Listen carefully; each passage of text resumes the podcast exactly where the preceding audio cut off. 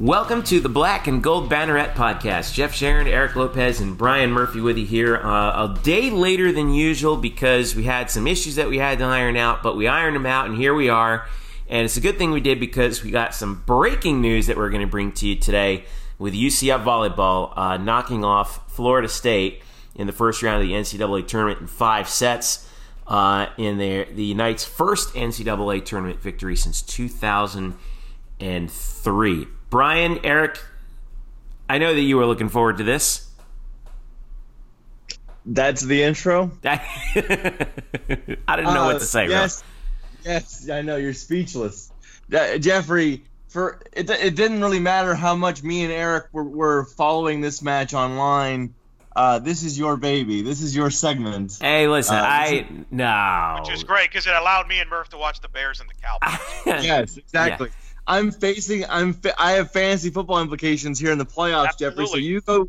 You go do the volleyball thing. That's very important right now because it is very important. It's this new thing, and, and and this is your thing. This is your stage. This is your spotlight, baby. Wow. This is listen. All right. It is. It's not about me. Obviously, it is about. it is about UCF's team. It is about it is about UCF's team. It is about the players. It is about the coaches tonight. They were sublime. They beat Florida State in five sets. Second NCAA tournament win of the NCAA era. Uh, first time they've defeated a team from within the state of Florida. First NCAA tournament win since 2003, which was over Cincinnati. Uh, first NCAA tournament win for in the Todd Dagenais era. And with this victory, he now moves past Lucy McDaniel uh, to become the all time winningest head coach in uh, UCF uh, volleyball history. But that's neither here nor there. It was an exciting match for. UCF. Uh, and by the way, we'll get to we'll get to football and everything else in a second. But this is the stuff that broke tonight. So, um, UCF came back from down two sets to one uh, and uh, against Florida State, which is a, a, pretty good pretty good team. They finished third in the in the ACC, uh, but uh, the Knights uh, Knights were able to take care of business. It was it looked like and well, we actually got Todd Dagenais just a, a, few moments ago. Um, uh, post match, but yeah, this is a, a huge win for um, the program. Some of the individual highlights from the match uh, McKenna Melville was outstanding. Uh, 20 kills and 27 digs. She was fantastic on both sides. Two way player, like we said. Um, Christina Fisher had 19 kills. Anne Marie Watson had 12. Mackenzie Kuchmaner had 27 digs. She was outstanding on the back line for UCF all night. These are the two two of the top three teams in the country in blocks in blocks per set. Uh, Florida State's two, UCF's three and uh, the Knights took care of that. You know, didn't hit better than 164 in the first three sets, but they hit 286 and 290 in the fourth and the fifth uh, to beat the Seminoles and move on. So, all right, we got him while he was in the arena watching Florida dispatch Alabama State, who UCF has next, and that match will take place on Friday, uh, Friday evening at 7 p.m. And uh, thanks again to Sean Asher for his help with this, uh, getting it, getting him in quick order. But here is uh, UCF head volleyball coach Todd Dagenais just after the victory. All right, joining me now, fresh off of UCF's victory over Florida State in the first round of the NCAA tournament. He's literally walked out of the arena in the O Dome where he's scouting Florida for their next match on Friday. Head coach Todd Dagenais, UCF Volleyball, joining me. Congrats, coach. I know it's been a long time coming, but uh, wow, what an evening for you guys. Yeah, it was really special for the players to see their composure through the ups and downs of that match. Um, Florida State really is a great team. They were unbelievable on defense tonight, and uh, you know we just got the offense going at just the right time. Uh, to to get uh, that tournament win that we've been waiting for for so long. First NCAA tournament victory for UCF as a program since 2003 against and that was against Cincinnati in the O Dome on that very floor you guys played on. Um, the uh, you you and the coaches and the assistant coaches talked all year about the concept of toughness and mental toughness, and you guys were down two to one in this match. Florida State won the second and the third. But then you guys come back strong in the fourth and then just took care of business in the fifth. What, in your mind, was the turning point of tonight's match? You know, I thought uh, what you just said was right on. Um, I remember calling a timeout, and it was right after Mackenzie Kuchmaner got aced, and I said, "Look, I'm not calling this timeout because Mackenzie got aced. I'm calling this timeout because of the look on everybody's face." And I said, stop worrying about what others are doing or not doing and worry about what you're doing. Focus on you. Execute your skills so we can execute your system. Execute for the person next to you. It's not about you, it's about everybody else. And it just kind of, very rarely this year have I ever got into them. Um, but it was more of a kind of try to snap them back into it because I felt, I felt like it was slipping. I felt like they, you know, they, they, they were looking defeated in their mind. Turned out I was wrong, but it was just the look that they were given. They came out of that timeout and actually outscored until the end of the set, even though we lost the set, and it really set up that you know, being even though we were down, it just set up that ability to climb back in it and just execute. And I thought it did. It came down to our mental toughness. It came down to um, look, both teams don't want to go home. Both teams have seniors that this could be their last match, and it just was a battle of who was going to be mentally tough enough to execute under the pressure. And I thought when it came down to it, I thought that we just executed better than they did. Now, look, we didn't play the match that we played against Cincinnati last week. You know that match was the we that was a match of the year for us. To do that back to back is tough, but we played what we did is we really held Florida State down, and it allowed our offense to struggle and still win.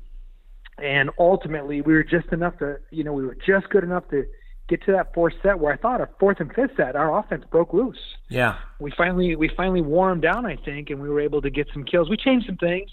Um, I, we we were really left side heavy at first, and thought we needed to get the right the ball to the right side more. We thought we had a better matchup on the right side, and and uh, you know the setters just weren't getting their feet set. We just couldn't feed the the rights the way we wanted to.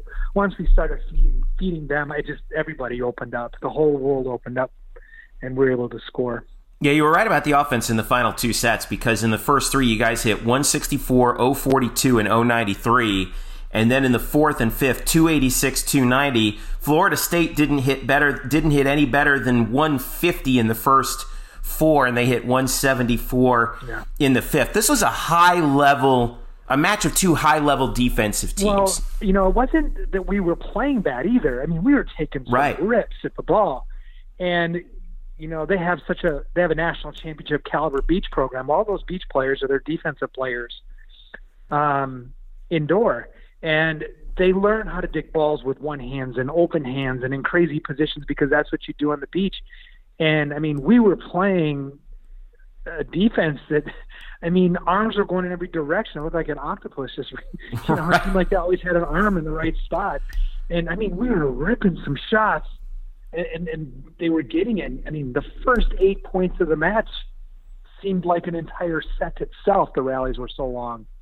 Um, but you know, I think we started wearing them down. I think we, we, we I think we were, I thought physically we were better. I thought mentally for sure.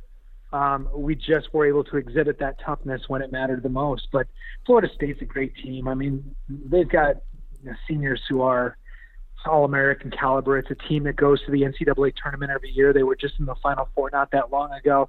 I mean, that's it's a team that that we haven't we haven't beaten. Um, I don't know. I think the last time that we beaten you said was the 1980s, or somebody said 19, it was the 1980s. And yeah, 19. The, I, I went back and looked at it. I I heard I heard somebody say 1984. What I looked at was 1980. It was a long time ago. Either way. Well, I know it's, it's been a long time, and obviously Florida State is a is a significantly different program. They're a Final Four caliber program now, and have been for years. And uh, so, you know, it was really it was two evenly matched teams um, RPI stats, everything. I mean, it was, it was a it was a coin toss. And I thought it just came down to, you know, which dog wanted the bone the most. And I thought, um, you know, I thought our players gelled together and, and, and pulled the rope over the line. Well, it's now you're on to the round of 32, and it's a little bit weird where you don't get the day off in between. Uh, you're going to play the winner of Florida and Alabama State, which is most likely, obviously, going to be Florida. They're on their home floor. Alabama State has the lowest RPI of any team in the. Florida beat them 25 to 10, and they're beating them uh, 15 to four right now. Yeah, so, well, well, there you go. So, right. So most likely, unless uh, unless the lights go out in the arena or something, or the Monstars show up, it's going to be Florida. Um, right the, your impressions right now of the Gators? I know you guys are pretty familiar foes going back not just to the regular season, but you guys play all the time in the spring. Um, what's going to be in store for tomorrow night at the O Dome? I think you know I don't know where the Gators are ranked in the AVCA poll. Uh, I know they're seeded tenth. Their RPI is somewhere around seven or eight. Um, but you know they are a Final Four team. You you look at their front line. I was just looking at a front line that was six seven, six eight, six seven. It's not their men's basketball team. It's their women's volleyball team. You know, so I mean, it completely changes the way you have to play when you're going against a team that's blocking three feet on your side of the net. You can't set a ball tight. You can't make any mistakes. And so, you know, I thought that last year when Florida got healthy, they could make a Final Four run they just ended up having to go to BYU, which is the worst place to play during tournament time. It's right. just a horrible place to try to win, and they lost there um, for the chance to go to the Final Four. But this year's team here, with the draw that they have, uh, you know they've got that opportunity, and, and, and we're going to try to be the spoiler on that. We have nothing to lose when we step into this gym tomorrow. You know, we feel like it's going to go not to the biggest or not to the most athletic team. It's going to go to the team that executes volleyball the best, and, and we want to be that team. And we've been practicing for it all year. We've been exhibiting that trait all year long. So we're going to step on this floor with the intent of winning, and we're going to step on this floor with the intent of uh, of making plays, of, of forcing them to make mistakes. So we're going to look them straight in the eye, and we're going to stand in the middle of the ring. We're not going to go running. We're, we're going to stand in the middle of the ring. We're going to trade punches until one of us falls. Well, it should be a lot of fun to watch. I know you got to get back to work scouting them out right now, but uh, once again, congrats on the victory. Congrats to you and uh, Jenny and and Brian and all the players and the staff on uh, a historic victory uh, tonight in Gainesville. And do we have a match time for tomorrow yet? Do you know? I, I think it's seven o'clock, but I think everybody's going to probably have to check the website um, I know it's supposed to be on uh, the SEC network. Right. Um, I don't know if it's on live. I don't know if it's on the internet, but I think the SEC is going to pick it up. Um, so yeah, no, we're going to go out there and, and, and, and, you know, it's. I think we've we've got a little bit of swagger that we we want to be able to play them at their place. We want to show that we belong on that stage. And are we as good as them? You know, it doesn't matter. I think what matters is are we better than them tomorrow? That's all that matters. All right, and we'll be there watching it uh, the whole way through. Head coach Todd Dagenais, UCF volleyball. Congrats on the program's first NCAA tournament victory since 2003, and hopefully at least one more, and probably a few more coming in the future. Todd, job well done by you and the players. Congratulations, and we'll see you tomorrow night. Great, thanks, Jeff. Head coach Todd Dagenais now with 237 victories, the winningest head coach in UCF history. By the way, I didn't ask him about that because he's always he, he, he's always like I don't care about any of that, and I'm like okay, I'm not gonna I'm not gonna get I'm, I'm probably not gonna get an answer from him anyway on that, but. Uh, congrats to Todd, man! Wow, what a what a 12 years it's been for him building up to this moment, and um, the Knights are moving on. They're playing the Florida Gators uh, tomorrow. We're recording this on Thursday night. Uh, Friday, play Friday night at the O Dome at seven o'clock, and uh, no word on TV. I know Todd hinted that he it, it might have been on SEC Network. Right now, there's right now their schedule. The last I checked is showing Kentucky against Southeast Missouri State. I don't know if they're going to change that. SEC Network Plus on SEC Plus. Okay, all right. Yeah, yeah. Ah, go on. It's on the computer. That's what volleyball.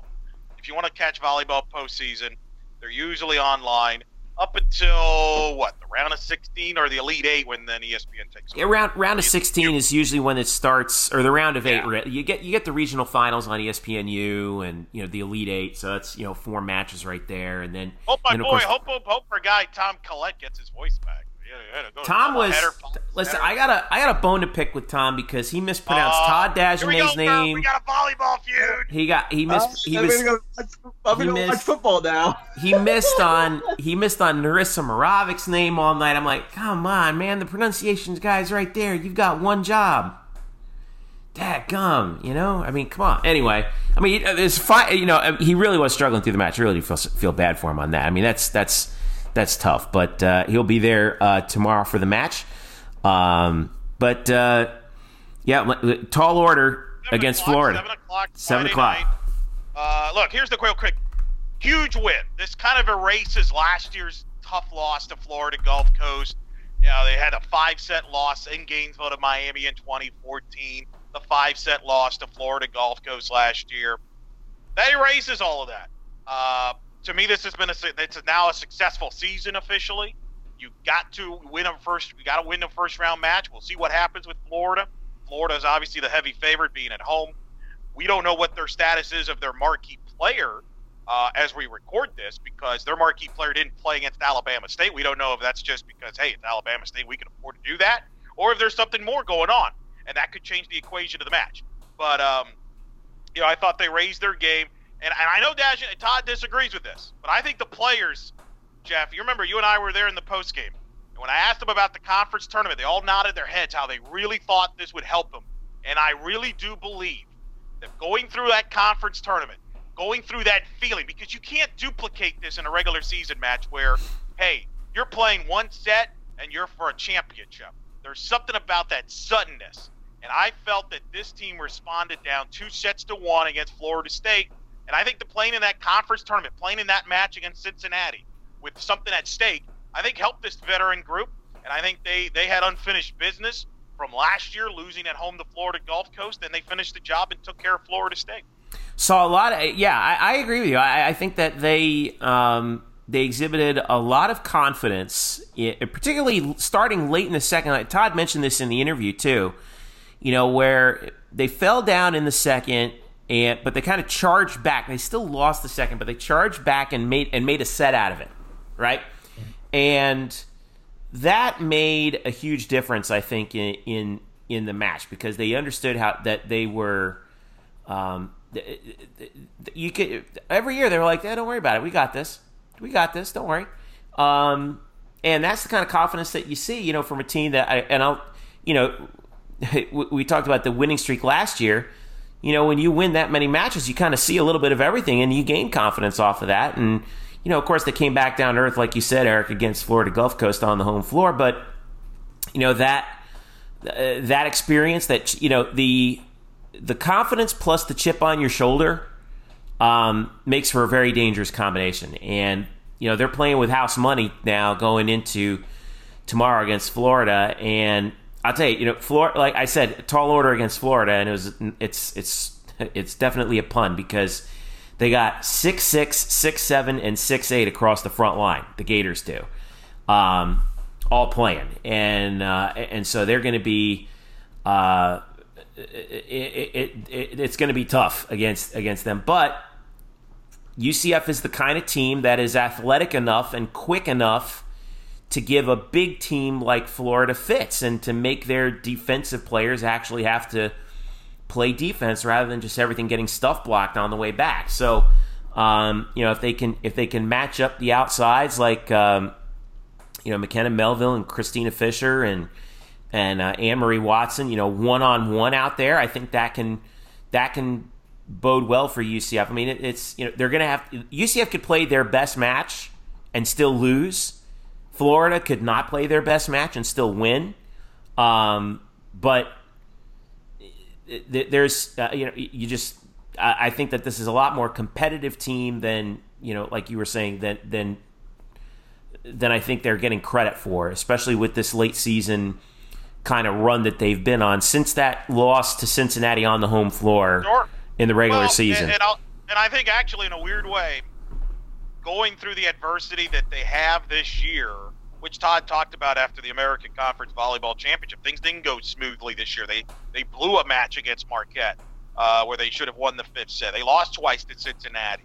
Uh, whereas last year they kind of steamrolled and I do believe every team goes through some adversity, and I think that's made this team prepared for this late run. And you know, you talk about the Florida match. I think you mentioned their size. Clearly, what they're going to try to do is similar to what Florida State tried to do. Is just they're going to put two big bodies near McKenna Melville and try to either have McKenna try to shoot, you know, hit over them, which is hard, which is why her percentage maybe is as low as lower than normal. She mm-hmm. hit 122 in the match, and, and then I think they would say somebody else has to beat us. And I think that's where Christina Fisher stepped up late in the match in the Florida State match. And I thought Anne, Anne Marie Watson stepped up. And I thought Ali Sable, while her stats don't jump out at you on the sheet of paper, I thought she had some critical points in those fourth and fifth set. Uh, 11 kills for her. That's the key. They need other players to help McKenna because McKenna's going to draw a lot of attention. And that's going to create opportunities for other players. Yeah, I mean, McKenna over on that left side is, you know, obviously she's going to draw all of the attention and then it comes down to your right sides, you know, and you, you talk about Watson and then Allie, who's a lefty out there on the right side. It's just been solid as a rock here in her senior year. And I mean, McKenna took 90 swings, um, but she had to in order to keep drawing that defense, and that enabled uh, you know things to open up for Fisher, who hit 281. Um, you know, the middles were pretty good too. I, I, let's give some credit to um, Lachey Harper, who I thought had a really good match tonight, and um, I said this on Twitter, but I'll say it again. Just when I thought, just when you think Mackenzie Kuchmaner, eh, the defensive specialist, the libero, could not have a better match uh, as she did against Cincinnati, then she has an even better match against Florida State. She was all over the place tonight, and um, and she's going to have to be again against against Florida in order to, if the Knights want to make a run to the second weekend. So, um, but well, again, that's a credit, and that's a, but that's a credit to Todd and Jenny and the rest of the staff on the recruiting. Uh, nothing mm-hmm. against past players in UCF, but I think this is as talented of a group as you're going to get. Uh, they're more athletic than ever before. I think they're getting better to the point where they can compete with a Florida State team that's tall and big. Uh, they could be competing with a Florida. Um, you know, I expect that to be a tight match. I don't think that's going to be a blowout unless UCF just has no energy. Yeah. I think they do have to get off to a good start. I think you would agree that they need to get off to a good start. You don't want to fall behind uh, Florida. You know it's going to be a packed house there, and you worry about back-to-back extending yourself five sets against a good Florida State team where Florida, quite frankly, had a walk in the park. I mean, they probably would have had a tougher time in a scrimmage than they did against Alabama State. Yeah. Alabama State, by the way, had the lowest RPI of any team in the field. They were in the 300s. So yeah, they end up Gainesville because they're, I guess, they're close enough to us. Who knows? Well, well, they won their uh, they won their tournament. So I mean, you know. Yeah, that's. But, but you know, they, they don't get Florida. It's funny how Florida doesn't get Florida Gulf Coast. You know, and whereas last year UCF gets the host and they get paired with Florida Gulf Coast, right? Who's a team that was a borderline three seed. It's funny how that works, but nonetheless, um, look, I think if UCF can get off to a good start, win the first set, I think it's going to be a long match. If they don't, I do worry about them from an energy standpoint because Florida has more bodies. But look, man, they're, they're a talented team. We said this. We said this a couple weeks ago. This is a team that's dangerous. They could go to the Sweet 16 with the right draw if they play well. And uh, you know, congrats to them for taking care of Florida. And again, the recruiting they've done there uh, with Jenny coming on board, and then the rest of the staff coming on board. I mean, that this program is very healthy, and you've got a player, McKenna Melville. That anything's possible when you have a player like McKenna Melville. Yeah. So. Uh, again, it'll be uh, tomorrow night at seven, likely on uh, I guess what you're saying SEC Network Plus, but we'll probably get confirmation from UCF um, at some point tonight. So uh, be on the lookout for that. Should be a big Friday night match for UCF. The last time they played Florida, that Florida has ended UCF season um, in each, uh, or, or, they ended up, they ended their season three straight times in 01, 02, and 03. So chance for some revenge against the Gators uh, in the O Dome, which is uh, you know during that time in the early 2000s was where UCF season went to end. But you know maybe now could be a different situation for uh, for UCF volleyball as they play the Gators. You going? You're gonna go? Are you gonna go, Mister? I'm thinking of I, you know I, if I can if I can get match times at seven o'clock. So if I can get Connor and bring him up there, I, am really going to try and get up there. I, am wondering. I'm, I'm going to check the ticket prices tonight, see what it's like. But uh, but yeah, I. Murph. Murph, come on, let's go. I'm I'm fantastic, guys.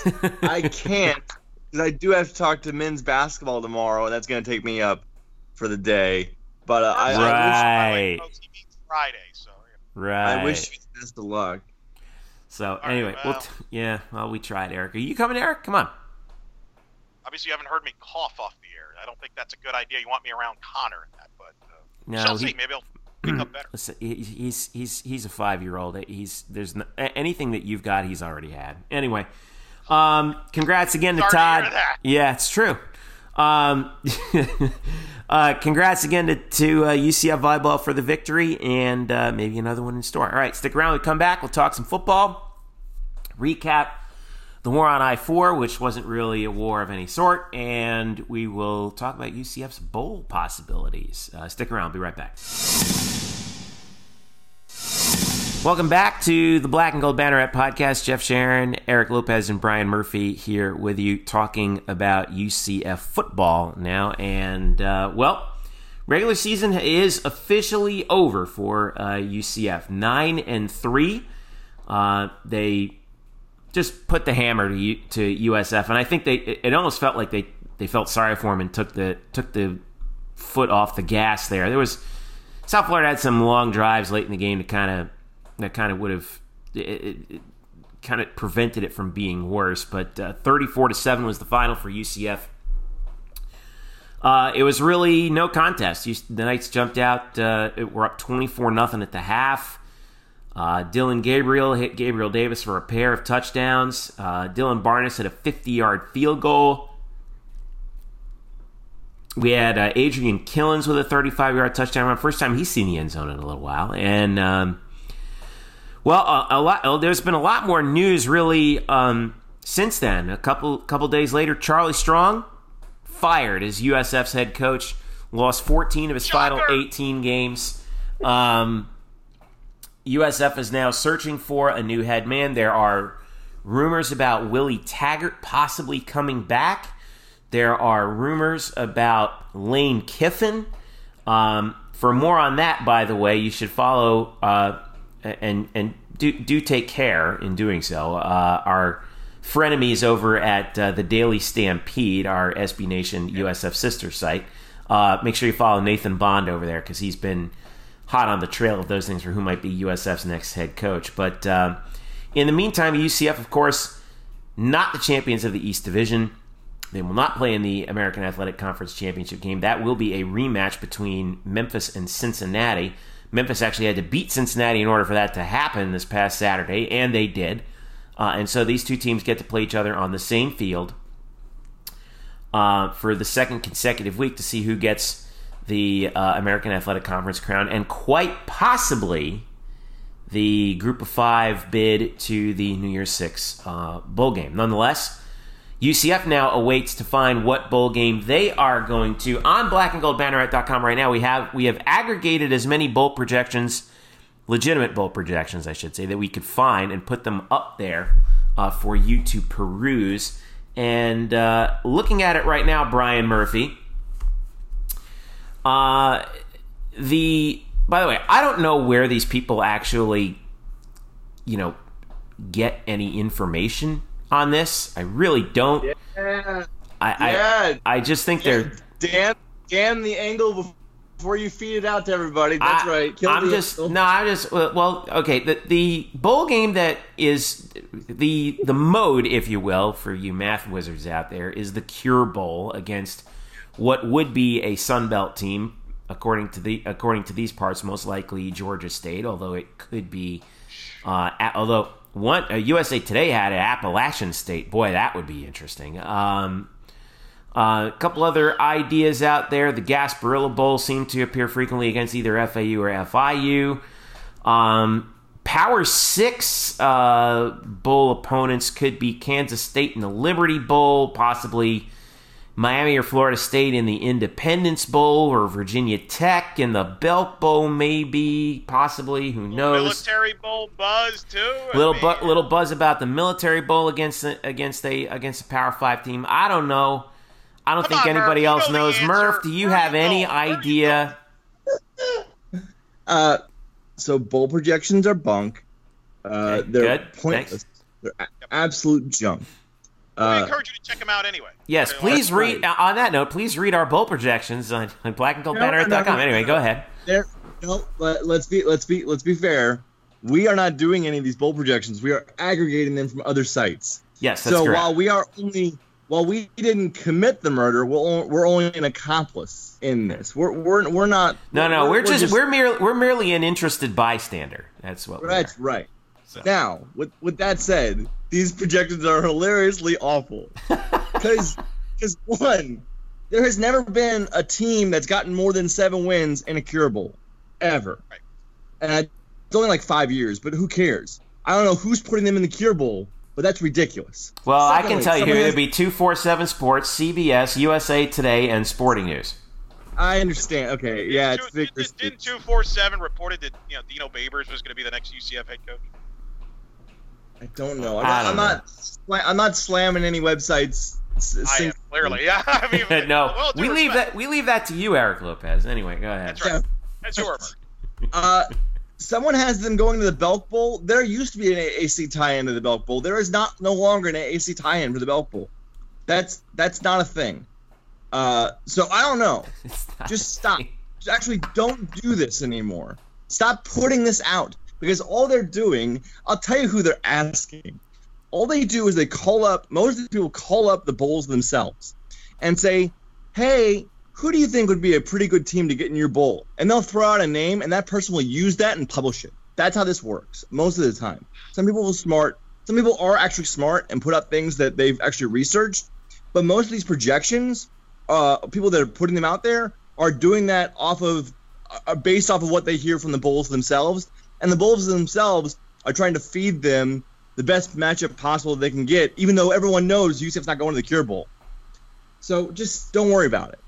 With that said, I, would- I would assume their best chance is staying somewhere in Florida with Gasparilla or Boca. Um, but God, I don't want to get into this. I don't want to get into this rabbit hole. It's it's bottomless and it's just dark. you and- like it. You know No, you know. You no, I want to know where I you're it. going.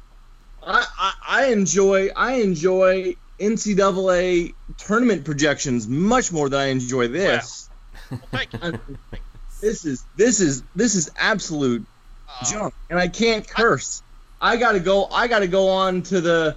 Um, Jeff, Well, nice Jeff. that's you can curse, I guess. Uh, I gotta go on the USF site so I can go curse on there. Ah, go- they do have those- I can't curse here.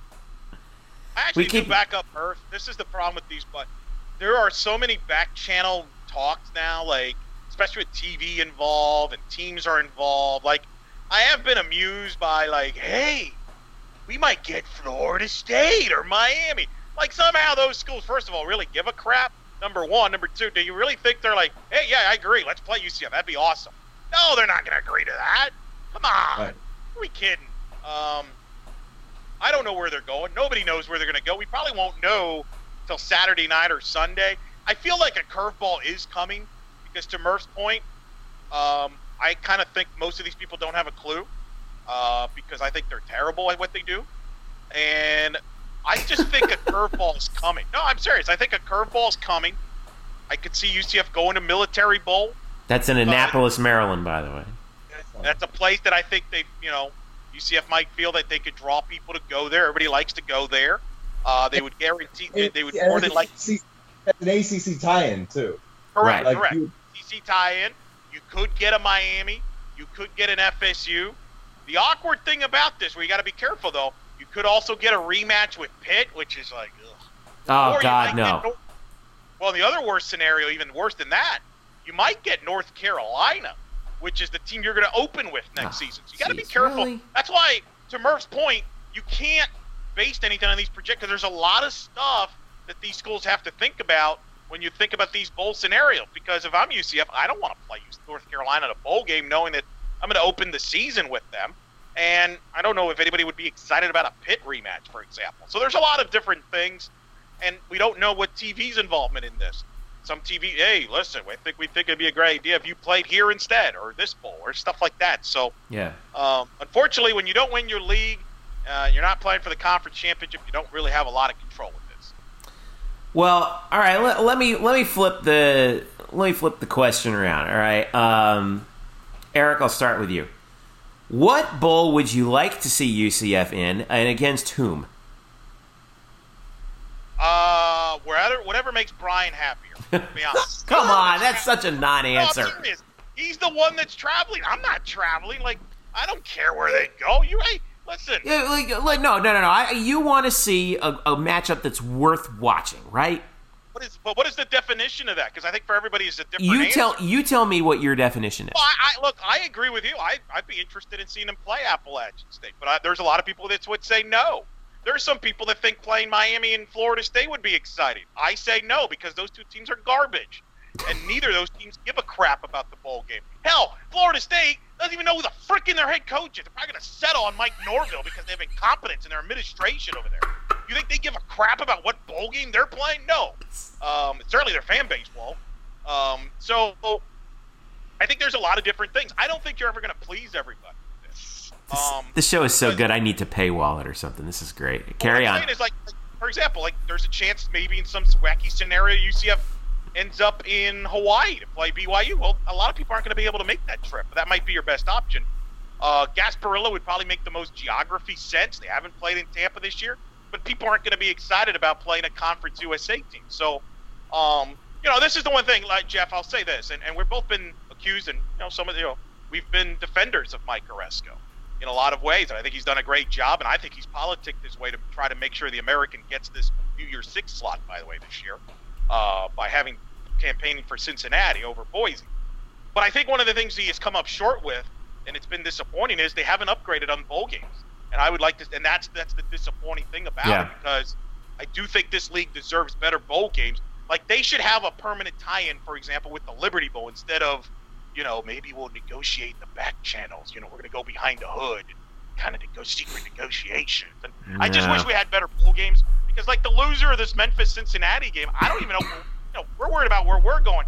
Where's the loser of Memphis Cincinnati going? And that's yeah, that's, that's the that's the other thing I think is you know is because UCF is more than likely going to be the third team from the American tape. I, I I agree with you on that. I and by the way, I have no insight at all as to as to what um you know bowl game eh, you know bowl games that the American might be angling for in the future. Um, you know, I, I would hope that it would be one of the more quote established end quote bowl games like you know maybe they could find a way to to get a uh, you know you, you, know to one day elbow out one of the conferences that are in the Gator Bowl or you know one of those ones that at least seem familiar. That's not a New Year's Day bowl game, but is um, but at least is a rec- is recognized as a as a annual, and certainly not the Liberty Bowl. I it, well, I mean, just start with the Liberty Bowl. I think the Liberty Bowl, and no one's ever complained about playing in the Liberty Bowl when you. you well, it's UCF freezing up in Memphis this time of right? year. I mean, you know, I would. But I mean, you know, it, but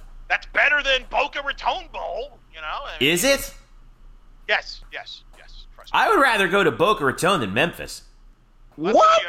You're, you're, you got some. Uh, yeah, I'd rather go to South. I'd rather have a good time down in South Florida than than freeze uh, my garbanzos hey, off in Memphis. Murph, can you clue in on? Can you clue in, Jeff, you, on your trip to Boca there? Are you insinuating that there's nothing to do in Memphis? No, I'm not. I'm just saying I would rather go to a place. I'd rather stay in a place where it's you know above 30 degrees. Play in a dump of a stadium. It's not a dump of a stadium. What are you talking about? It's brand new. Murph, you were just there. Tell me. Tell Tell Jeff. I mean, first of all, people will people will be more excited to play in the Liberty Bowl than they will be in the Boca Bowl. I mean, proximity, I get it. Whether I mean, you're really you're really like uh, that's that's pulling at straws there because like it's not going to be like Syracuse weather. It'll it, at worst it'll be like low 40s. Get over yourself. Yeah. It, and it'll be against a much better opponent and a much more uh no, like uh, notable bowl than a, than the Boca Bowl, which no one cares about. No one gives a crap about the Boca Bowl. Little thing called Beale Street, by the way, which 30 degrees, 80 degrees is always fun. Doesn't matter what the weather is. Yeah. You can warm up. You can warm up real quickly on Beale Street, Jeff. I guess. I guess you guys are speaking from experience. Um, the rendezvous, rendezvous, good ribs. I'm telling you. We can't Boca. What the hell are you finding Boca? A bunch of eighty year olds retired? No, no, no. That's that's what that's West Palm. Um, no, I, I, I, I get where you're coming from. I'm just this is just my personal preference. I'm just saying. Um, all right, but anyway, I, I yeah, I mean we're gonna have to wait until these bowl games come up again, at least in terms of these these contracts and the TV contracts, which probably won't be until what, Eric, twenty twenty four again, twenty five, somewhere yeah, around that's there. right. So- 2025, right around that range. I mean, there, there's been some talk. Mike Aresco has spoken on a lot of many outlets in the last few weeks that even starting next year, there's more flexibility with bowl games where there's more negotiations involved, back channel stuff where, hey, you give us this, we'll give you that, and try to try to create different matchups. There has been some chatter about that, but um, I just wish for the league because the league's deserved. The league's had a, a hell of a hell of a year Right. football wise, and it just deserves better marquee bowl games. It just does, and I think you know part of the reason why I think a lot of UCF fans feel this is a disappointing season is because of the of the uh, destination of the end. Um, you know, no one no one's really excited about where UCF's going to go bowling, regardless where they end up going. I I mean, we can discuss which one's the best option and this or that, but it's not going to compare to the Peach Bowl. It's not going to compare to the Fiesta Bowl, and there's nothing really close to it. Whereas, you know, a team in the Big Ten, you know, can you know Michigan can end up in the Citrus Bowl and have a yeah, that's pretty damn good. Alabama can end up in the Citrus Bowl. Um, Notre Dame's going to end up in Orlando. You know, everybody has great bowl options as a secondary market, except the American. I do think they need to address that. Yeah. How about Well- Miami and the military? Uh, Miami in the military bowl. That would be your best case scenario, I think. I think that would be fun. I agree with that. That would be I that would be a lot of fun. It's too bad that that game won't be would not would not be played in Florida. To be honest with you, but you know, two Florida teams having to go up to Annapolis, Maryland. I mean, I'm nothing against Annapolis. I've been there before. Annapolis is great, but um, you know, that's I don't know. It, it, it's it kind of Better than anticlimactic when it happens. Shreveport than some of the other projections. Better than Shreveport. I, it, de- I would- it, I- it depends on who you're playing. Again, like if you, if you're saying Shreveport against Miami, I'll take it. Well, and also don't don't completely drown Shreveport because you know gambling. Like let's not Fair let's point. completely say it's a bad one. Uh, but I will say, you know, there are players in this team. Nate Evans has said this multiple times about how one of the one of the really cool things that he has come to treasure as a student athlete is is the ability to travel that this that the playing football, playing sports allows him to do. And he even mentioned it. I don't know if it was after the USF game or before it. He said he would probably like to have a bowl game where he could travel somewhere because he's you know going like he, when he was growing up in New Orleans or growing up in Louisiana, just outside of New Orleans. uh, He didn't know he'd be, you know, traveling around the United States, going to these different cities, seeing these different places. So I think if you asked most of the players, I think most of them would want to play out of the state of Florida as well. Yeah, yeah, but we're fans. I can agree with that.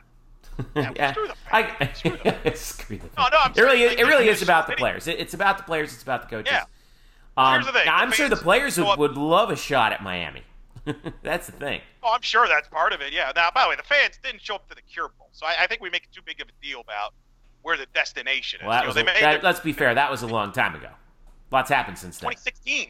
2016. What do you Yeah. mean, a long time ago? A lot's happened since then. Just saying.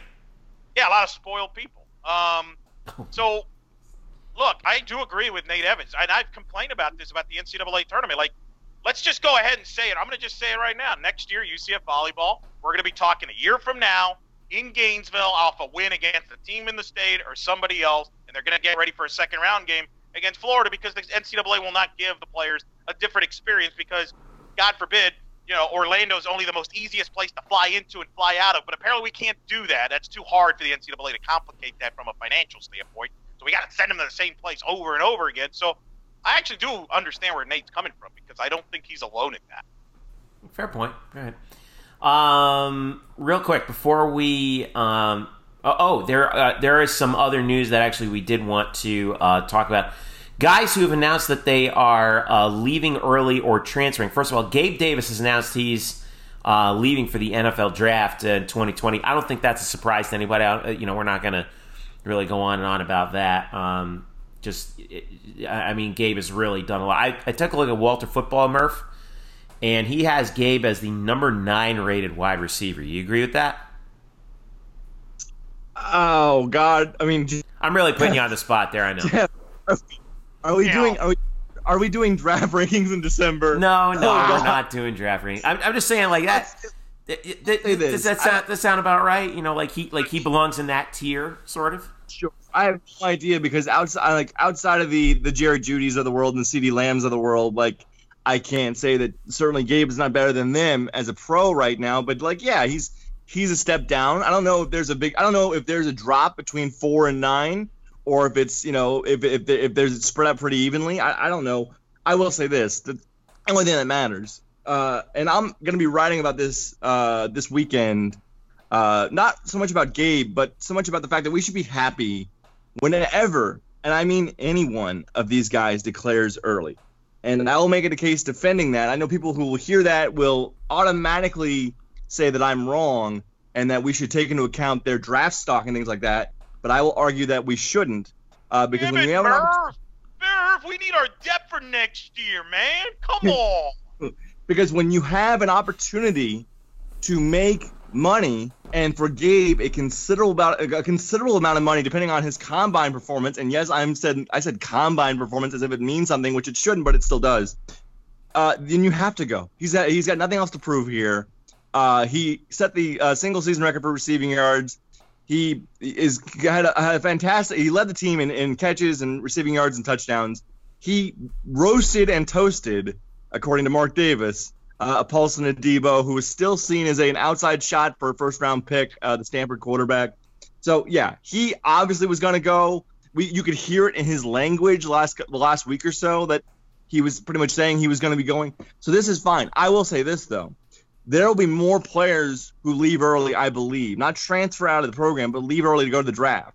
We saw two players announce their decision to leave after the bowl game last year. Dredrick Snelson and Trysten Hill uh, both announced they would leave for the draft after the bowl game. I think Trysten actually announced it like an hour after the bowl game. Right. Uh, but the fact is that I think I think after the bowl game, we could see one or two more players also leave, and I think at that point there will be much more consternation among the fan base about well, is he ready? Could they benefit from a year from coming back more to improve their stock, whatever?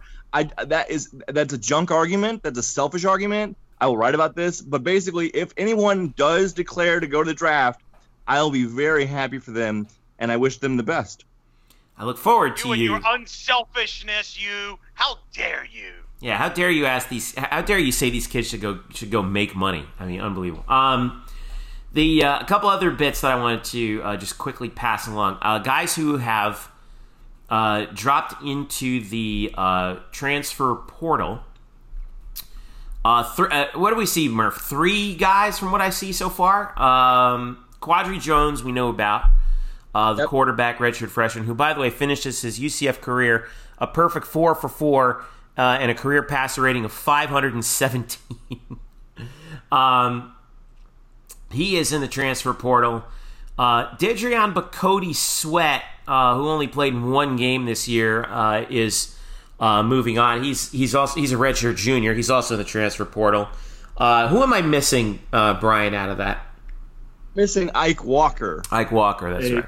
defensive a defensive tackle, redshirt uh, freshman defensive tackle who was part of uh, Scott Frost's last class. Gotcha. He was okay. uh, he was one of the early he was one of the December signees in December of 2017. Yeah, and then we're still obviously, uh, I obviously these guys aren't going to be the only ones, just as well as there are going to be plenty more guys coming in. By the way, um, Yeah. welcome to the era of, of college free agency. But uh, you know, I, I'm you know what, I'm fine with that.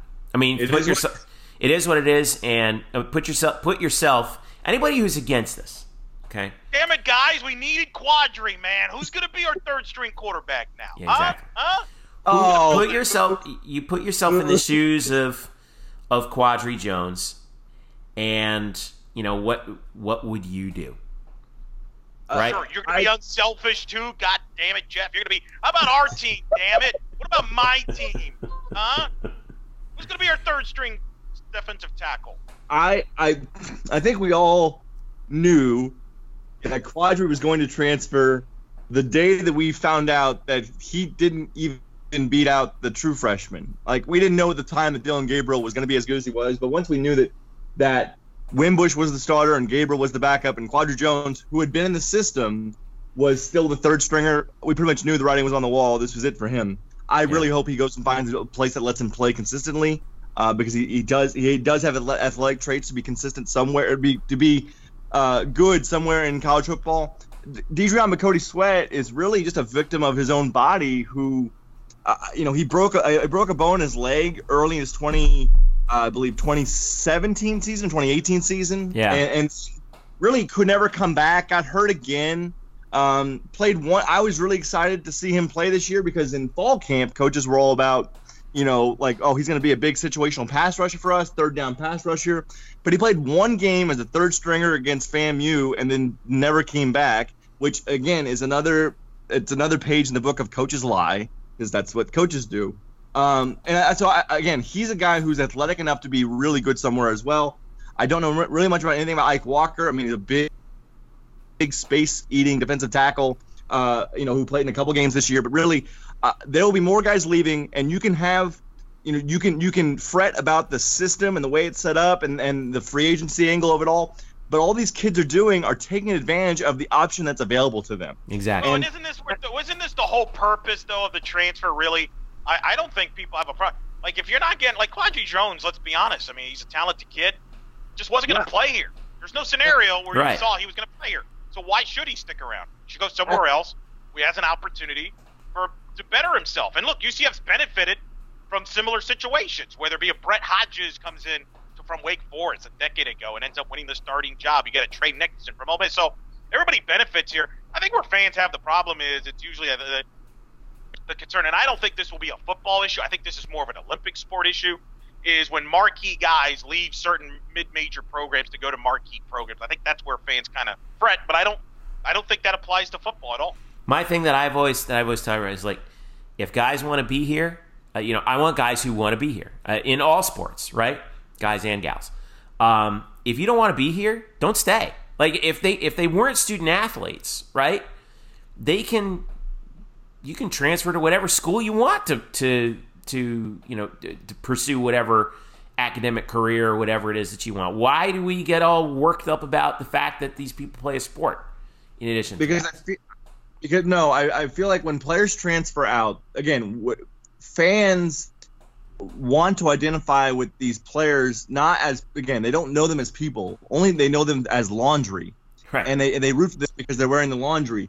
And because and then when they say i'm leaving this school it feels like they're saying i don't want you anymore. It's like it's like they're doing it out of spite even though right. they're not. They see them as if oh we're not good enough for you how can you leave us? You know you're supposed to love us. You're playing for us. Well, I'm, i rooted for you. I cheered for you. But you have to understand these kids again they most of them are very much they are kids. they are they are only every every every, every right every situation's different. They are taking the option that's available to them, and you can you can you can moan about the system, but this is an avenue that it was again set up for players like you said, like like players like this who want to go play somewhere who have no road to play here. So I have no problem with it, but I know people, fans always will because fans are selfish. Well, damn you, Murph. my my hope is damn it, Merv. Our depth is being hurt. Damn it my my hope is that, and I do see a lot of this, uh, you know, uh, and that encourages me. Is you know when guys decide to leave, you know, like Quadry, the fans are like, "Hey, thanks for everything. You know, we're going to miss you, and we wish you the best of luck, and we, and we'll be and we'll be we'll be following you closely because once a Knight, always a Knight, right?" And the fans who get it say that. I think the majority of fans understand that situation, and look, and let's be honest, you, you, fans understand it because hey, we're in good shape at the quarterback position. All right. If, right. if Dillon Gabriel struggle, there might be a little bit more angst, but things are fine. So I think everybody understands. It won't, like Murph said, this won't be the last transfer. Probably might not even be the last. Right. Who knows? So. But uh, it's okay. Uh, you know, UCF's going to lose some players. They'll get some players. That's the way the world works. All right. Well, um, let's see. All right. Yeah. So we'll put a bow on that, and we'll move right and we'll move right along. I just uh, care about where Murph's going to end up for a bowl game. I'm very worried about Murph. I want him to have a good time. He's worked hard. Just worried he's going to end up in a. You know. I've never been to Annapolis. I've heard great things. I would love to go there. There you go. Make it happen, people. Great things have been said. All right, uh, hey, we're go ahead, Murph. You both you both know what bowl game. I, I won't say it on the air because I might offend some people. Oh, but you you both know there is a bowl game that I do not want to go to. I've been very steadfast in that, and and as long as that doesn't show up on Sunday, then I, will be happy. Okay. All right. Well, we'll throw you under the bus later, Murph. All right. Uh, we come back. We'll talk a little hoops. Um, you, by the way, How close did UCF men's basketball come to going 3 and 0 this weekend? We'll tell you in a little bit here on the Black and Gold Banneret podcast. Don't go away. Welcome back to the Black and Gold Banneret podcast. Jeff Sharon, Eric Lopez, Brian Murphy with you. Follow us at blackandgoldbanneret.com, UCF underscore banneret on Twitter, and follow us individually at Jeff underscore Sharon, Spokes underscore Murphy, Eric Lopez, E Low, and on Facebook.com slash black and gold banneret, where we followed UCF men's basketball in their trip out to Anaheim at the uh, Wooden Legacy, which Murph you you astutely informed all of us is not was not played at the Shark Tank, right? It was played well, at. First of all, wait, no, no, no, no, no. The Shark Tank is in San Jose. Oh, I'm sorry. I'm sorry. What am I saying? The the uh, the pond, the former Arrowhead pond. The pond. Yes. Yeah, where the hell was this tournament? This is, this is at a place called Anaheim Arena, which looked like a gym. Yeah. So it's sort of next to the Anaheim Convention Center. I thought, literally, I thought this thing was being played at the Honda Center the, until the day of the tournament, and I'm like, oh wait, it's not. It's, it's good thing you did, good thing you didn't go there because you would have not yeah. you, would have gone to the wrong building. I would have gone to the wrong building. Yeah, that that happened to like didn't that happen to like the Texas women's basketball team a few weeks ago? They like they went to Amalie Arena when they were. They were, they were yeah, South that's Florida. right. They were supposed to play South Florida, the and they went to the hockey arena, and then it, the game started late because they went to the wrong arena. For GPS fails. Oh my god, that's classic. Anyway, um, uh, so UCF goes out to Anaheim. They play three games in four days over Thanksgiving weekend. They go two and two and one, and uh, well, put it this way, they they they were a toenail from going 3 and 0 possibly. Because in their first game against Penn um, hard fought game against another pesky freaking Ivy League team. Collin Smith uh, by the way playing so well right now. Can we just pour one out for Collin Smith please? 22 and 12 in this game. 17 and 13 boards to f- plus 5 assists for Dazon Ingram. And the Knights, all right, so they ha- so they're down three. They get the ball with a second to go, and uh, and they find Darin Green. Was it? It was Darin Green, right? Shoots yep. shoots it from outside, hits a shot at the buzzer that we thought was a three, and ties the game and send it to overtime. They replay it, and it turns out that he stepped on one of the four different three point arcs just happened to be the wrong one. It was a two point basket, and UCF loses by one to the Penn Quakers. Uh, after that, um, well, I, let's talk about that one first, Murph, because Penn, Ivy League uh, competitor, obviously four and two right now. Um, they're always they're always in the mix to go to the NCAA. Um, no, they're no, they're they're a halfway decent team. Like they yeah, they're pretty good. good. Yeah, so you know, don't let that fool. I just they're so freaking annoying, aren't they? I mean, the whole game, and no, the only the part that's annoying is that there's four freaking three point lines. That's what's annoying. Murph, why are there four three point lines in this game? Why? So one the so there are four and then they go one is a high school three point line the other one's a women's college basketball three point line the third one was the men's college basketball three point line and the fourth one was a pro three point line. Now, unfortunately for Darin, he was standing behind the first two lines, but was standing on the third line, which is the college basketball three point line. That's why it was ruled a two. why do they have four lines? Well, they do have some high school games in there. They do obviously have college games in there. They did used to host a, a, a what was formerly known as the D League team uh, way way in the back. They, for like one season, they had a D League team in there. So maybe they just haven't picked up the stripe since then. Uh, maybe there's Clearly some teams. Maybe there's some teams that hold scrimmages in there. I don't Is know. That the LA Defenders or whatever the hell they were called. No, they don't. No, they do not. So anyway, um, yeah, it's it's uh, it's unfortunate, but it shouldn't have, it should not have even come down to that, Jeffrey. That this this was a game against Penn in which UCF took 27 more shots. They absolutely I've never dominated. seen a game where a team took that many more shots. 74 to 47 was the shot attempts in this game. Correct. Correct and they they forced nine more turnovers. They dominated on the boards. It should not have been this close. They just could not convert enough of their opportunities. All it was. Like they they had plenty of chances to pull away in this game and just didn't do it. And it wasn't like there was like this sudden spurt where they got out and and and, and like no, it was just consistently they, like just throughout the entire game for the full 40 minutes, they had chances after chances after chances, and just they didn't hit enough. I believe they hit 32 32 percent, 32.4 percent. So yeah, just not good enough, and that's why Right, right. you shouldn't have even been in that position. Only got scoring really from what Dazon and Collin in that game, right? Everybody Yeah. else kind of struggled, as I recall Correct. that game. Yeah. But I- the, only, I- the, only, the, only, you know, tough. the only positive about that, by the way, we did end up on uh, Scott Van Pelt's bad beats. How many times has, U- has a UCF team ended up on bad beats this year? I, I swear the football team's been on there at least four times.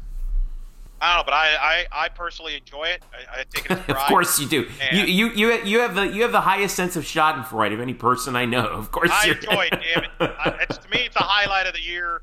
We make it there as many times as we can. And the reason we made it, by the way, because Penn was a two and a half point favorite.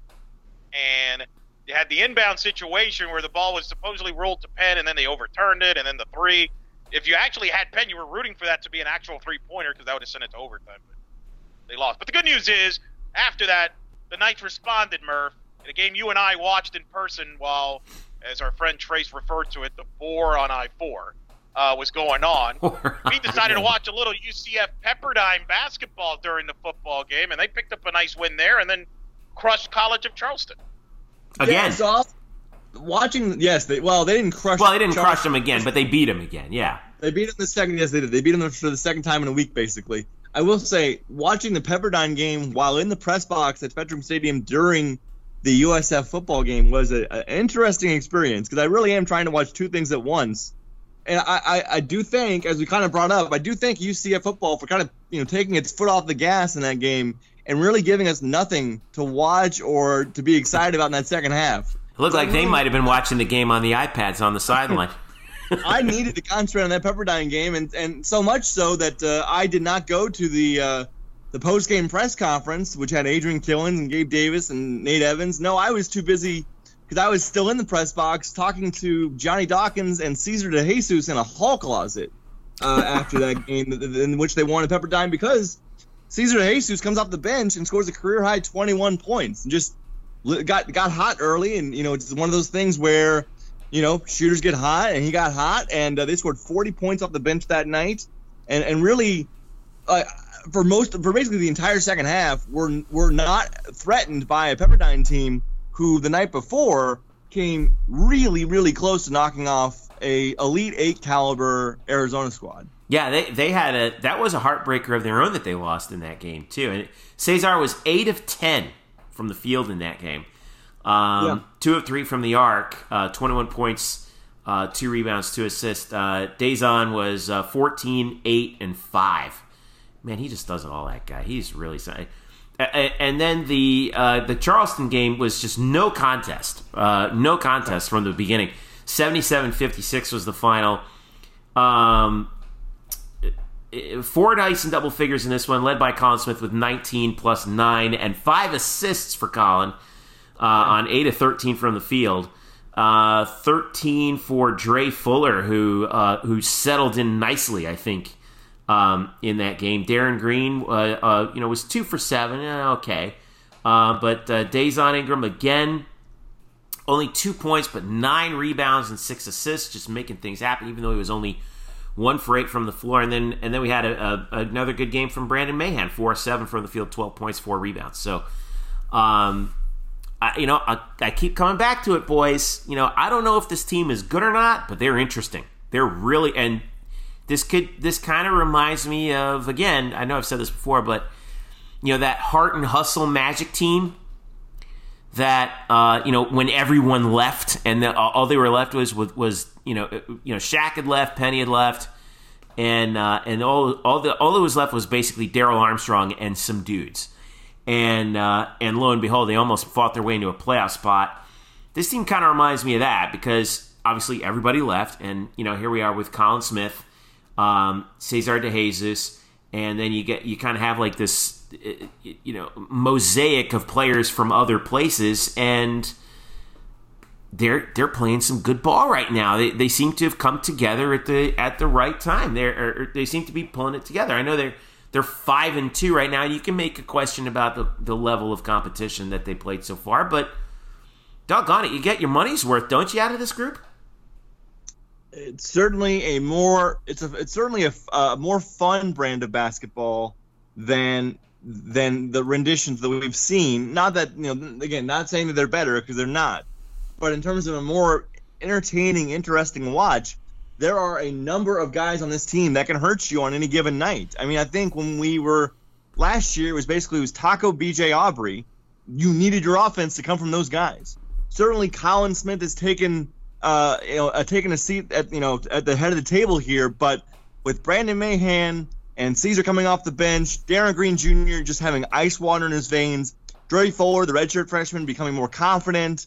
Uh, Dazon doing everything. Dazon Ingram has 20 assists and no turn and one turnover in his last four games. That's awesome. Uh, it's a, it's just an inter- it's an interesting mix of players. Um, so yeah, I don't know if they're very good. I think maybe my expectations have been raised a little bit from like what did I have them preseason? I think I had them eighth or ninth. Now I can see them finishing right. maybe sixth in this conference. I tell you um, what you did, Murph. You pissed them off. Yeah, that's what well, it was. well, Murph, let me. I mean, all seriously, let me ask you. I mean, you spoke to Dawkins, uh, Coach Dawkins, a lot, obviously, after each game. Yeah. Uh, this tournament. How, what What was the sense you got from him overall, talking to him this weekend, especially after the last game? Where How does he feel about the, where this team's at? Well, he thinks that the Charleston game was their best game of the season, and it's very difficult to argue that. Again, this was a team they had on on their home floor a week ago, a week prior, and they barely beat them. They beat them by one thanks to some last second free throws.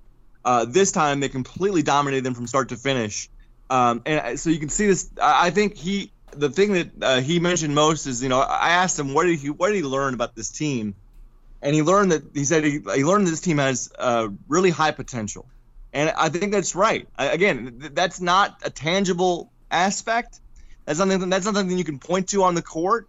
But when you look at these pieces sort of perform together, again, when your point guard scores two points, like that's not great, but he does everything else. And nights where uh, you know where Darin might be off or Brandon Mahan might be off, there's other guys that can pick up the slack offensively. Um, so I think this that they are noticing that this team could be a lot better than certainly we thought. Many people thought, maybe even they thought in in their minds that they will never say, you know, truthfully what they thought. They'll always, you know, give you like, well, I always knew we'd be good. Maybe so, but I think uh, the, the, what are they going to say? You know, I thought we would probably exactly, stink this year. Exactly. maybe, maybe, maybe, maybe that that Johnny is is sort of seeing that they, this team might be better than anybody thought. Well, I've got. Uh, I mean, I, I, think that what Johnny was really smart about was scheduling, um, because he gave them some games that um, were kind of confidence builders, to say in, in, in a way. Um, more, more of those coming up, by the way. yeah, let me tell you, uh, they got they got th- four game homestand coming up against the against the following Murderers Row: NJIT, Green Bay, Sacred Heart, and Bethune Cookman. Um, the Highlanders of the New Jersey Institute of Technology. My uncle, by the way, graduated from the New Jersey Institute of Technology. Uh, December 7th, uh, that's a Saturday. That's this coming Saturday at noon uh, at home. And Green Bay yeah, is Tuesday I'm, at 8. I'm just saying that the weird the year college basketball is going with a lot of upsets across the board. Duke losing to Stephen F. Austin, among other. Uh, Connecticut, I think, lost to St. Joseph or something like that the other day, or somebody they weren't supposed to lose to. Don't take any of these games for granted. That's all I'm saying. No, I know, I know, I know. I'm just, you know, it's. I would not be remiss in saying that these should be winnable games, though, right? They are very much winnable games. Yeah, very much winnable games, uh, especially NJIT. Uh, I, you know, and and I say that with all love in my heart for the Highlanders. But this will basically this will basically lead UCF these these these next four games all at home will lead UCF into their non-conference. A false sense of security. it will lead them into their non-conference finale, which is in Norman against Oklahoma, and that will wrap up their that will wrap up their uh, non-conference season. They'll then open up the conference season a couple uh, like a couple days later. So this is really a stretch here where UCF will sort of try to refine itself before what they call the regular season really opens. Yeah. Uh, because you can get against these teams. I mean, you're, they're going to be there are going to be some lappers, I think, in the stretch. Maybe they and again, like Eric said, anybody can be beat. But uh, the way this team has performed uh, on the road, uh, you know, uh, basically basically a country, you know, full country away. They should not have any trouble with any of these four teams coming on. Right. Well, at least that's our hope. Um, you never know how this how, how the month of December goes sometimes, just like Eric was saying. So NJIT on Saturday, Green Bay on Tuesday. Um, both of those games are on ESPN three. Uh, all right. Uh, with that, um, by the way, women's basketball, uh, I should note, they had they're at four and four right now, and uh, had a pretty rough go of it uh, at the Cavalier Classic in Charlottesville. Um, lost to UCLA by five, and then lost to James Madison by three. So total bummer on that one. They um, are not back in action until December the seventeenth. So they have more than it's seventeen days off uh, until their next uh, home game against Quinnipiac. That's Tuesday, December the seventeenth uh, at Addition Financial Arena. That's, that's actually a good thing for that team because so one of the, so this is this is too bad too. This is unfortunate too, but one of the reasons why the uh, well, I mean, really, I'd say the reason why they lost either of those games, including the UCLA game, which was could have been a huge feather in their cap. UCLA, yeah. I believe, is actually ranked. Yeah. Yeah, they really they are. So Kay Kay Wright played all of about four minutes across those two games. Yep. Because KK got hit uh, or at least they're saying that she sustained a lower leg injury early on in that UCLA game. They did not play her for the rest of that game, and then she didn't play in the James Madison game. Uh, but they, they the, the, word is is that it's precautionary. They expect her to right. come back for the next game, but it's a good thing they have this break because they yep. certainly need to get her healthy.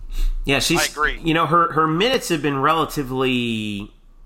I don't want to say sparse, but there has been there have been some occasions where her minutes have been limited. I remember in the home opener against Pitt, she came off the bench.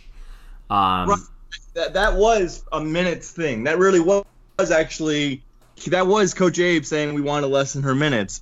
This was a, a, a legitimate injury that she to, that she sustained yeah. in Virginia. Yeah, uh, I think the good as tough as it is to know that they lost both those games by really close margins without their best player, and know that she definitely could have been the difference in turning both those losses into wins the overarching good news here is that they don't expect her injury to be anything substantial. Well, and I think it could be, it could benefit them long term because I thought they played well without her. And you know, Martin had a stepped up and had a big game against UCLA.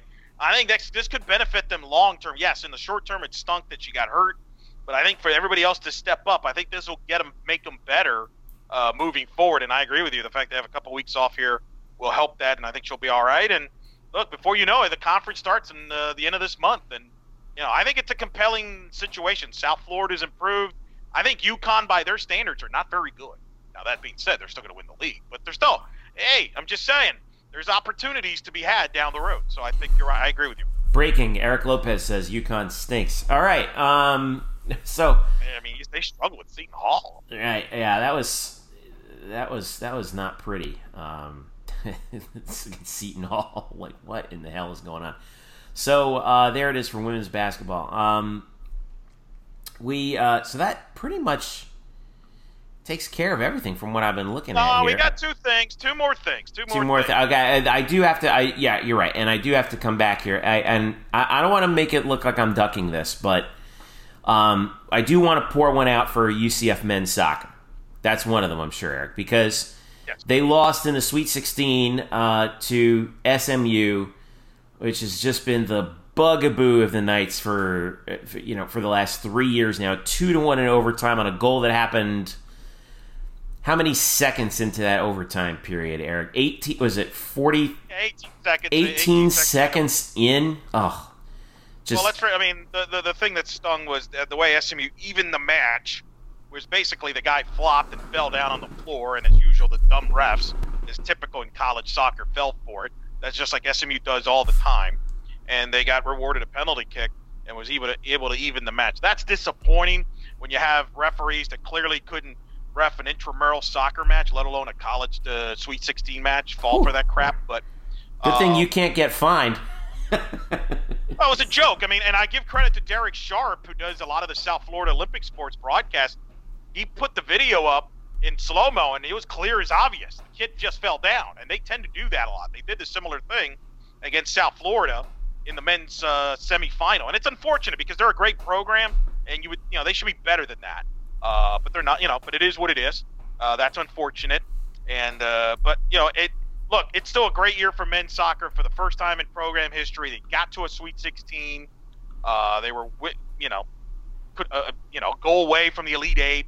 Um, an incredible year for that program and, and historic, and they accomplished a lot.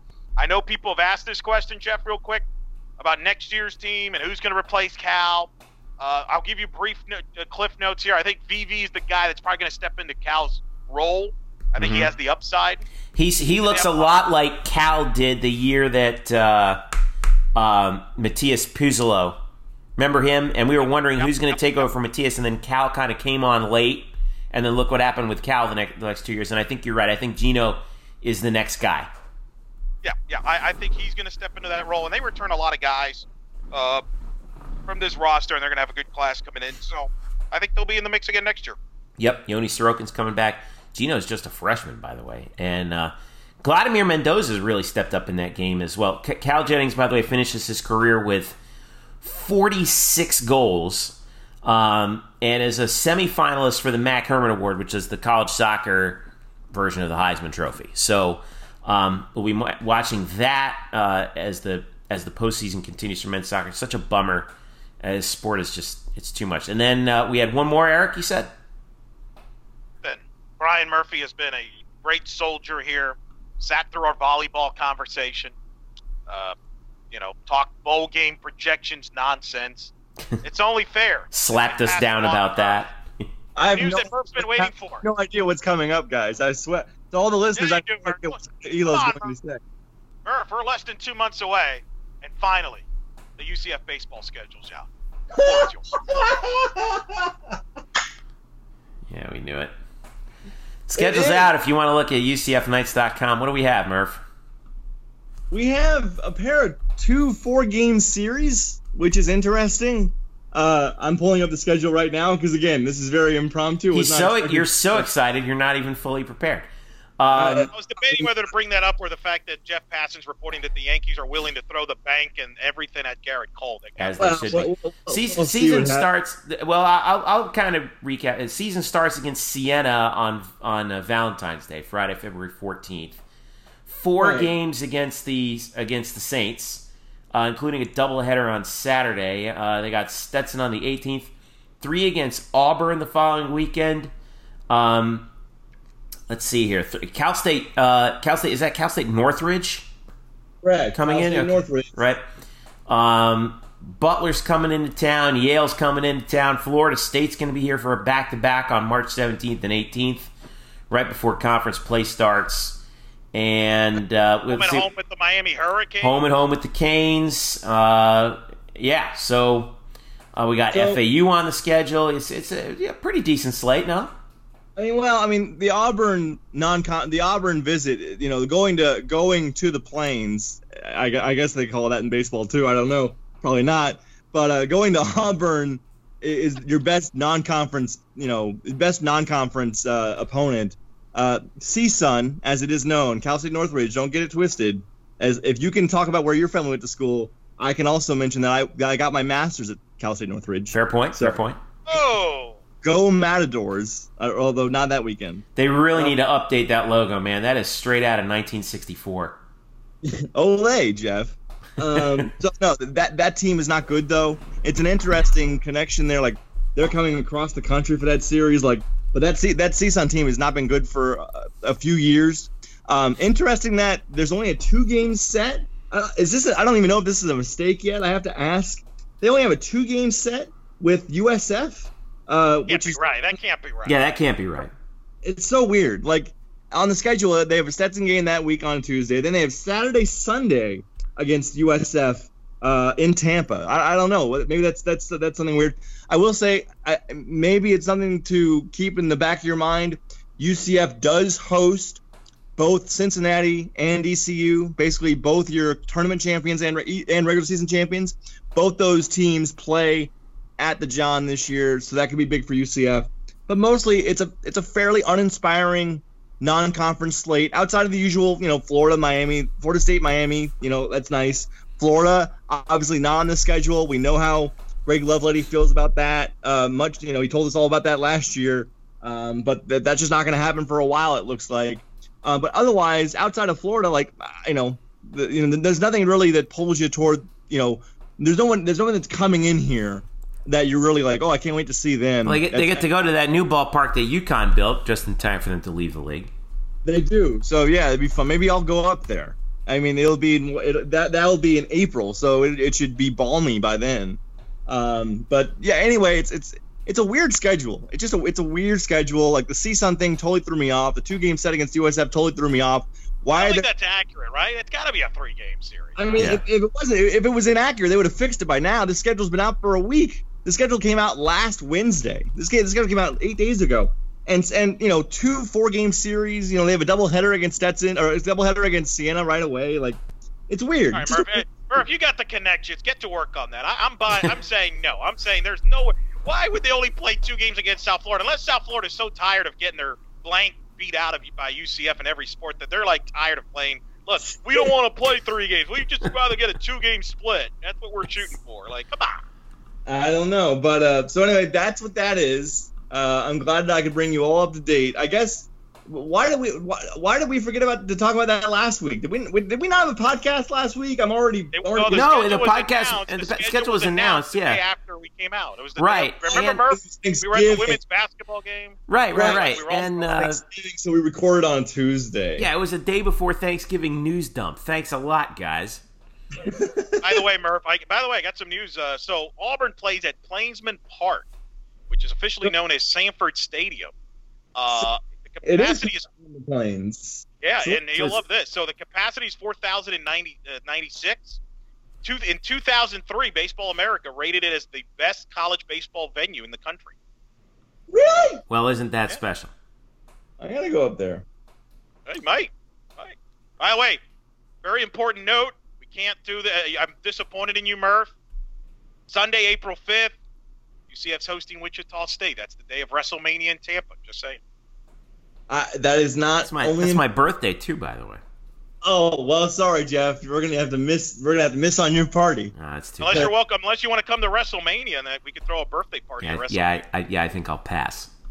You have to. You have to imagine, Jeff, and we're saying this totally in jest, but certainly that that Sunday game, knowing that WrestleMania is only a couple hours away, that Sunday game might start maybe earlier than scheduled for uh, a, a, certain manager who would really like to be at that show. Maybe that uh-huh, Sunday. Okay. Are, are, you saying that we might have like? Didn't we have a game that started at like 10 a.m. this year or something? Yes. Or last year? Against Wichita last year. I think That's we should right. return the favor.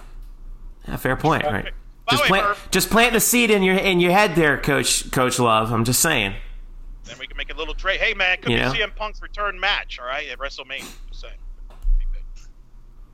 Uh, Wait, is, is Lopez out here dropping dropping wrestling insider news on, on the Waggle Banner podcast?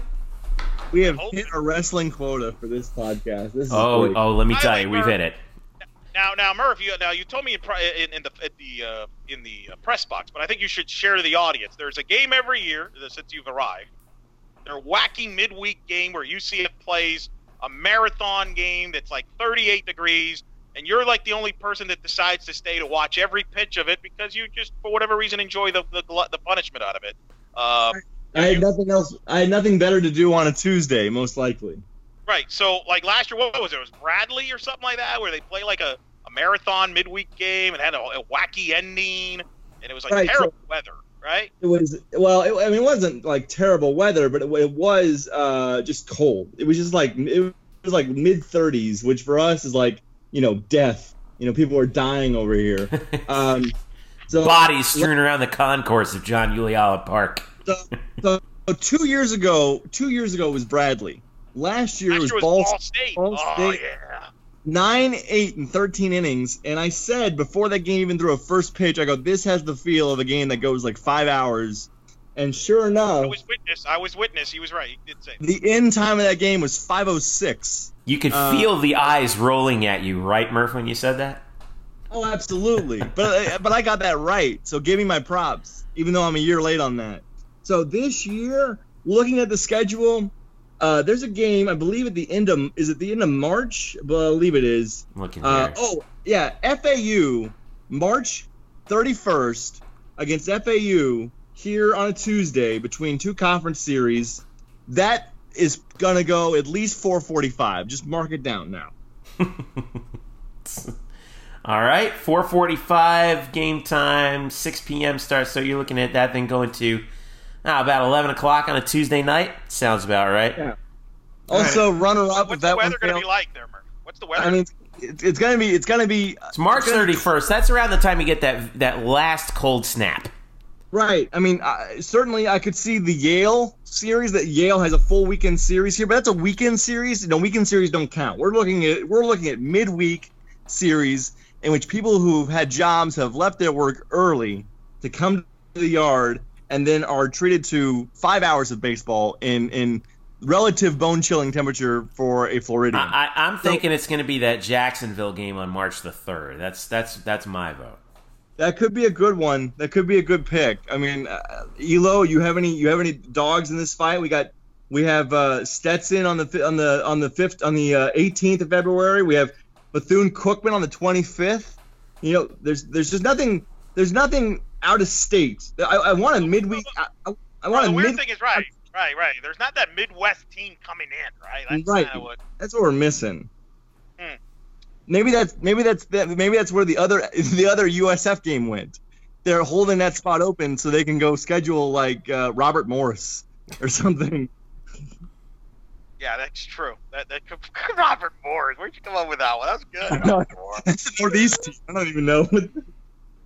Yeah, that's pretty good. I don't know. Those are pretty good choices. I mean, Texas A&M I mean, Kingsville would have been mine. Anyway, go ahead. Go ahead, Eric. I'm left with like Bethune on April 14th, but I mean that's too late.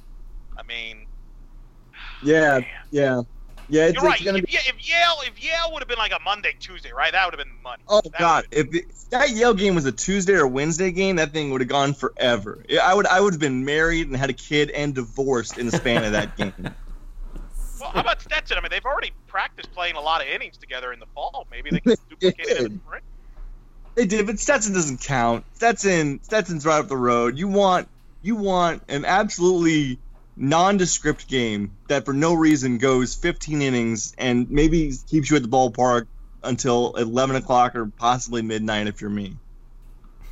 anyway, this has been this has been a fantastic impromptu segment, and I say that I say that in full sarcasm. I'll, I'll, I'll take it. it's fine. It gets us to the finish line.